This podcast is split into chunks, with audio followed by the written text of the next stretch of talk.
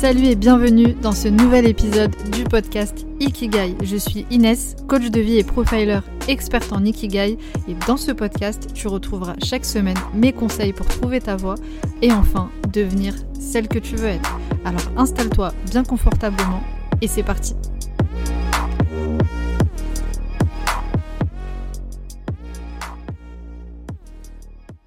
Bienvenue à toi une nouvelle fois dans cet épisode du podcast Ikigai. Je suis hyper contente de te retrouver pour cet épisode. Et dans cet épisode, on va parler des six biais cognitifs qui t'empêchent de prendre des décisions, qui t'empêchent de prendre les bonnes décisions et de trouver ton Ikigai. Alors qu'est-ce qu'un biais cognitif dans un premier temps? J'y reviens dans un instant, mais juste avant, petit rappel très important. N'oublie pas, si ce n'est pas déjà fait, de télécharger ton e-book offert, trouver son Ikigai, tout ce qu'il faut savoir pour changer de voie en 2020. Dans cet e-book, je te donne les 5 clés indispensable pour trouver ta voie étape par étape, les trois erreurs à éviter que tu fais certainement quand on veut changer de voie et comment faire une reconversion professionnelle en trois étapes claires. Donc encore une fois, si ce n'est pas déjà fait, tu peux euh, dès maintenant le télécharger, tu as toutes les informations dans la description de cet épisode pour le recevoir dans ta boîte mail. Venons-en maintenant à ces six biais cognitifs qui concrètement t'empêchent d'avancer, qui t'empêchent de prendre les bonnes décisions et de trouver ta voie. Alors, un biais cognitif, qu'est-ce que c'est? C'est en fait un piège de la pensée qui cause des erreurs de jugement face à une situation. Pourquoi est-ce que je parle de prendre des décisions? C'est parce qu'en fait, ces biais te font prendre des décisions basées sur des faits faussement logiques et qui partent d'une pensée trompeuse, qui partent d'une pensée erronée. Donc le but de cet épisode, c'est de te dérouler ces six biais cognitifs et de te faire prendre conscience à quel point tel ou tel biais t'influence dans tes euh, décisions et euh, te donner des conseils pour déjouer euh, ces biais. Ce qu'il faut savoir aussi, c'est que les biais, il y en a plus de 250. Il y en a énormément et on est tous influencés par ces biais. Donc évidemment, on pourrait en parler pendant des heures. Aujourd'hui, j'ai décidé d'en sélectionner 6 qui pour moi sont les biais qui reviennent les plus souvent et tu vas certainement te reconnaître dans ces biais. Alors si c'est pas encore très clair pour la définition euh, de ce que c'est qu'un biais cognitif, ne t'inquiète pas, tu vas comprendre quand je vais te dérouler ces, six biais à travers des exemples, ça va être beaucoup plus simple. Alors on commence par le premier biais. Le premier biais que je veux te partager, c'est le biais de cadrage. Le biais de cadrage, qu'est-ce que c'est? Ça correspond en fait au phénomène selon lequel tu vas tirer des conclusions différentes en fonction de la façon dont les informations te seront euh, présentées. En d'autres termes, tu pourrais être amené dans certains contextes à choisir une situation, une chose uniquement par son aspect plus valorisant. Alors directement, je vais te donner un, exemple très basique pour que tu puisses comprendre euh, ce biais. On imagine qu'on est euh, samedi matin et tu décides de faire des petites courses et tu te rends compte passage qu'il te manque du dentifrice. T'as plus de dentifrice et par la même occasion tu te dis voilà je vais changer de dentifrice parce que celui que j'utilise il ne me convient plus donc je vais changer. Donc tu vas alors euh, faire tes courses, tu vas au rayon dentifrice et là euh, t'as un million de dentifrice euh, possible, t'as un million de choix et instinctivement tu vas choisir un dentifrice qui a l'air sympa. Est-ce que ici tu as regardé les différents composants du dentifrice en détail Est-ce que tu as fait une étude au préalable sur la marque? Est-ce que tu as contacté euh, des amis pour savoir ce qu'ils pensaient du dentifrice? Bien sûr que non. Enfin, en principe. Mais tu l'as choisi quand même, sans savoir ce qu'il valait réellement. Pourquoi? Parce qu'il était certainement dans un packaging euh, plus valorisant que le dentifrice à la marque euh, inconnue exposée tout en bas de l'étagère. L'effet White Now Power avec les étincelles qui brillent, tout simplement donné envie et euh, c'est pour ça que tu l'as choisi parce que t'avais pas trop le temps et parce que t'étais un petit peu pressé donc t'as pas forcément euh, fait une étude complète sur le sujet. Donc euh, c'est ça le biais de cadrage, c'est choisir quelque chose pour son aspect plus valorisant, plus séduisant que pour sa véritable qualité. Donc je dis pas qu'on fait ça tout le temps, mais on est tous et toutes déjà tombés dans ce biais de cadrage. Je te donne un autre exemple un peu plus fou. Euh, mais qui existe bel et bien, c'est le fait de choisir, pour rester dans, dans l'ikigai, euh, c'est le fait de choisir un métier qui pour le reste de la population est valorisant, mais qui euh, ne te rendra pas heureuse. Et d'ailleurs, c'est un exemple qui est même assez fréquent. combien de personnes ont choisi de faire avocat, médecin ou encore ingénieur juste parce qu'aux yeux de tous, c'est des métiers valorisants, mais finalement se rendent compte que bah, c'est pas leur ikigai, c'est pas euh, des métiers qui vont les rendre heureux. Donc c'est juste choisir un métier parce que pour les parents, pour la famille, pour les proches, pour la société, c'est euh, plus valorisant. Donc pour déjouer ce, ce biais, c'est simple. Quand tu reçois une information, il te suffit de la recadrer. Est-ce que l'information que tu reçois, elle est exagérée par rapport à la qualité euh, de cette chose, de ce produit Ou bien euh, est-ce que tu penses sincèrement choisir cette chose parce que tu as confiance en elle? Parce que pour toi, c'est une chose qualitative. Également, une question à te poser pour euh, t'aider à déjouer ce biais, c'est quand tu fais quelque chose, est-ce que tu le fais réellement pour toi ou bien pour le regard des autres? On arrive maintenant au deuxième biais qui est le biais d'escalade d'engagement. Alors c'est un terme un peu compliqué, mais en réalité ça veut dire quelque chose d'assez simple. C'est le fait de continuer à prendre de mauvaises décisions, le fait de persévérer dans l'erreur alors qu'on sait pertinemment que l'on n'est pas sur le bon chemin, tout ça pour justifier une décision initiale.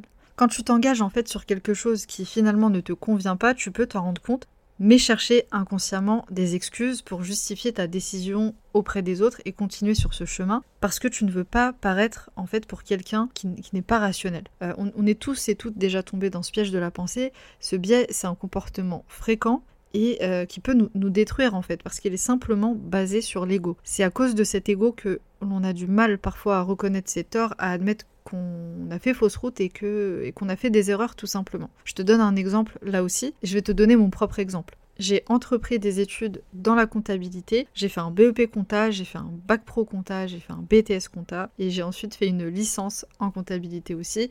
Et euh, j'ai enchaîné des postes en alternance. J'ai eu plusieurs CDD, puis CDI. Enfin bref, euh, j'ai clairement persévéré dans l'erreur parce que en cours de route, je me suis rendu compte que c'était pas fait pour moi. Je savais pertinemment au fond de moi que je n'étais pas à la bonne place, mais je m'obstinais quand même tout simplement parce que je voulais pas euh, paraître pour quelqu'un d'irrationnel qui a fait des études finalement pour rien et euh, qui allait changer de voie comme ça. Évidemment, aujourd'hui, j'ai plus du tout la même vision euh, sur le sujet, mais en tout cas, j'étais clairement dans ce biais cognitif. Donc, pour déjouer ce biais, il faut que tu sois capable en fait d'être honnête avec toi-même, de reconnaître que parfois tu n'as pas toujours pris les bonnes décisions et que tu as fait des erreurs. Si tu te reconnais dans, dans ce biais, demande-toi également quel serait l'impact négatif de ce comportement dans ton futur Qu'est-ce qui se passerait de douloureux si tu continues sur ce mauvais chemin? Et ça m'amène du coup au troisième biais cognitif que je veux te partager, qui est très lié à celui-ci, c'est le biais de l'autruche.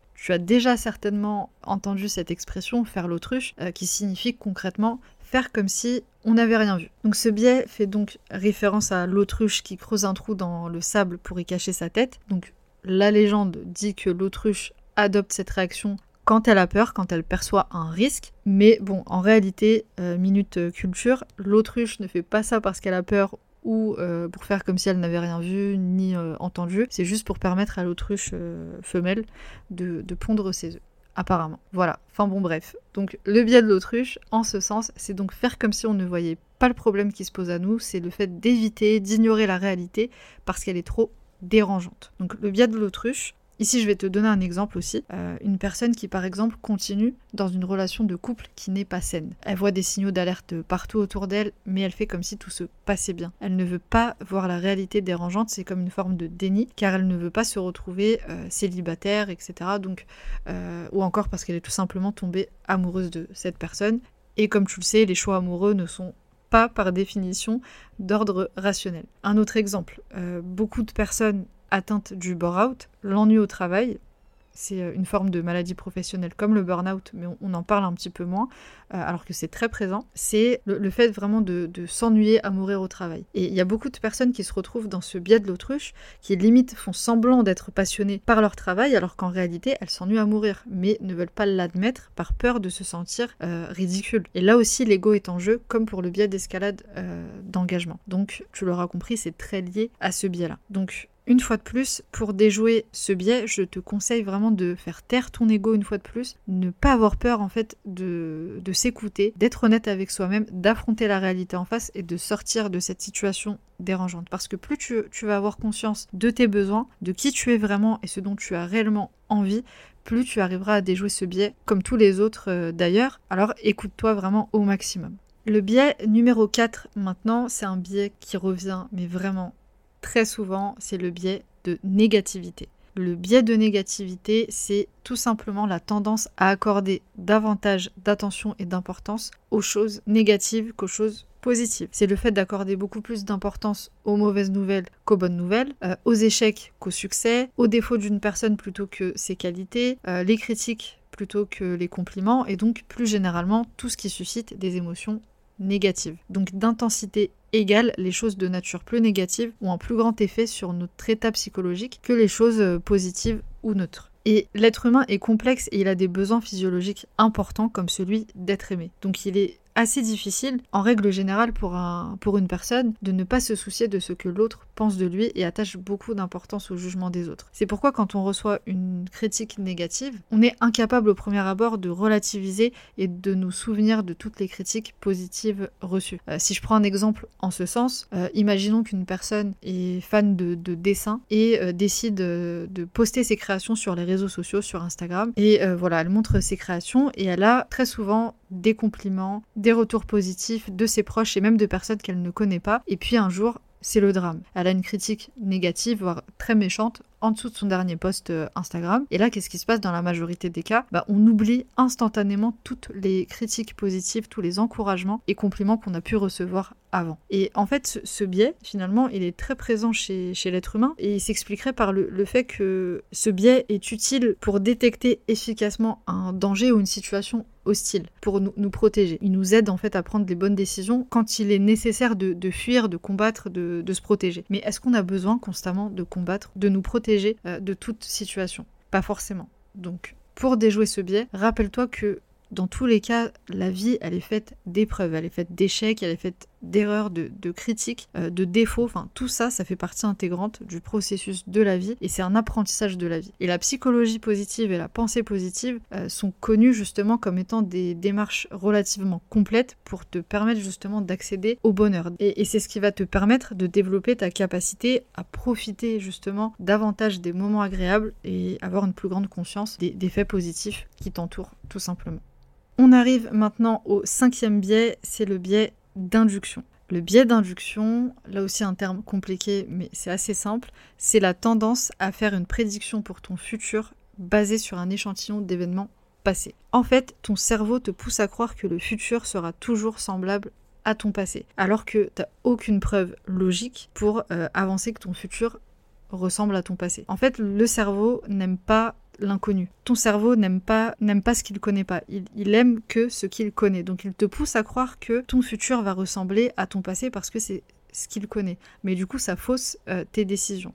Et ce qu'il faut savoir, c'est qu'effectivement, ton passé est un cadre de référence parce que ce sont des choses que tu as connues, que tu as vécues, de tes expériences passées, mais ton passé n'est pas un lieu de résidence. Donc, ton futur n'a aucun rapport avec ton passé. Et le biais d'induction, il est intimement lié à nos croyances limitantes. Les croyances limitantes, petite parenthèse, c'est les affirmations que l'on croit vraies et qui nous euh, limitent dans notre développement personnel. Et c'est très lié à ces croyances parce qu'elles sont tirées d'expériences passées euh, vécues. Donc si je te donne un, petit exemple très simple, imaginons que après plusieurs jours passés dans, dans le nord de la France, tu as passé une semaine où toute la semaine il a plu, tu vas rentrer après cette semaine et euh, des mois après, tu vas te retrouver dans une discussion avec euh, des amis et tu vas dire bah, il pleut toujours dans le nord. Euh, et ici, c'est une généralisation à partir d'une expérience passée, parce que toi, tu as, été une fois dans le nord pendant une semaine et effectivement, il a plu. Donc, tu en fais une généralisation et pour toi, voilà, dans le nord, il pleut tout le temps.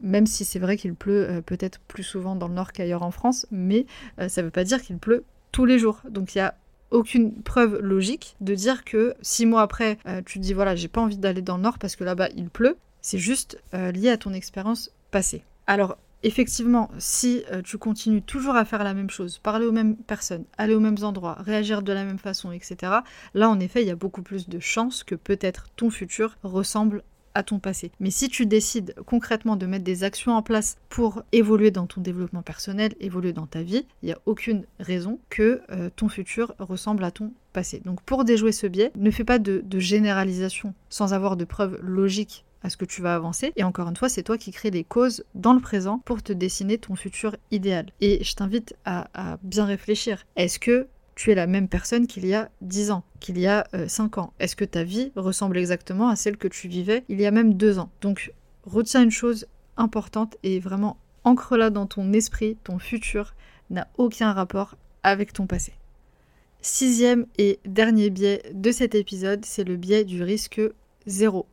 Le biais du risque zéro, qu'est-ce que c'est? Le biais du risque zéro, en fait, consiste à rejeter des options que l'on sait avantageuses pour nous sous prétexte qu'elles présentent un risque, même euh, minime. Donc ce comportement, il en revient à préférer la certitude plutôt que l'ambiguïté d'un doute et euh, ça nous donne une certaine illusion de contrôle. En d'autres termes, pour faire plus simple, comme l'être humain n'aime pas le doute et n'aime pas l'incertitude, encore une fois comme je le disais, le cerveau n'aime pas l'inconnu, il préfère ne pas passer à l'action pour éviter les surprises désagréables. L'être humain aime contrôler son environnement et donc par définition ne pas prendre des décisions qui auraient un quelconque risque. Et c'est ce qui nous donne, comme je viens de, le dire, l'illusion de contrôle. Euh, l'illusion de contrôle, c'est encore un autre biais euh, cognitif, d'ailleurs, qui consiste à croire que on a totalement le contrôle de, la situation. Alors que ne pas passer à l'action pour éviter de prendre des risques nous montre au contraire que bah en fait on contrôle rien du tout. Parce que s'il n'y a pas d'action, en réalité il n'y a pas grand chose qui se passe et il n'y a pas grand chose contrôler. Parce que ici c'est tout simplement être euh, passif.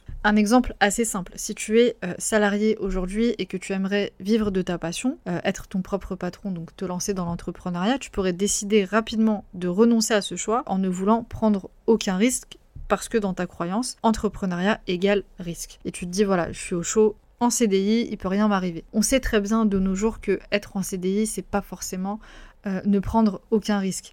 Euh, en réalité, euh, il y a des risques partout. Quand on est en, CDI mais qu'on n'aime pas son métier, on prend le risque d'être dans un métier toute sa vie qui ne nous plaît pas et de se retrouver à regretter à la fin de sa vie de ne pas être passé à l'action. On prend le risque de faire un burn-out, de faire un bore-out, de faire un brown-out aussi. on prend le risque d'avoir des journées qui se ressemblent, d'être dans une routine et que ça nous impacte dans notre vie personnelle.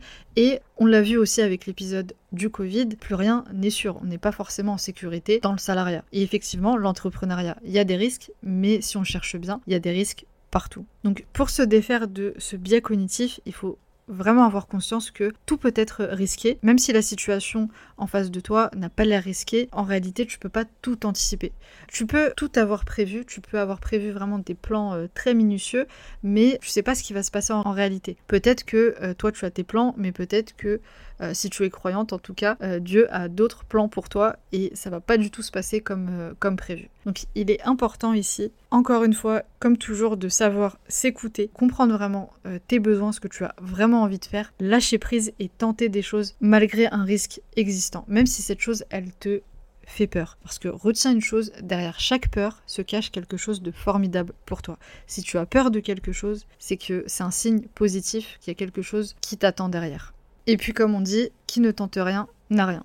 Voilà pour ces six biais cognitifs Maintenant, tu as les clés pour identifier ta vulnérabilité face à ces différents biais et réajuster ton état d'esprit, ta vision, ta façon de penser pour pouvoir enfin prendre euh, des décisions plus cohérentes. Alors, d'ailleurs, petite précision, en réalité, il n'y a pas de mauvaise ou de bonne décision, il n'y a que des décisions qui sont en cohérence avec qui tu es, des, décisions qui font que tu es aligné avec toi-même. Si tu prends une décision en cohérence avec qui tu es, c'est forcément une bonne décision. Les mauvaises décisions, en réalité, c'est les décisions que tu prends sous l'influence de ces biais. Donc, avoir conscience de l'influence qu'ont ces biais euh, sur toi va te permettre de prendre des décisions beaucoup plus facilement. Et il est à noter aussi qu'on n'est pas tous euh, soumis à ces biais cognitifs de la même façon et au même niveau d'intensité. Euh, ça dépend de plusieurs facteurs, comme par exemple l'humeur, comme par exemple des personnes tristes ou déprimées vont avoir tendance à être beaucoup plus soumises à ces biais par leur tendance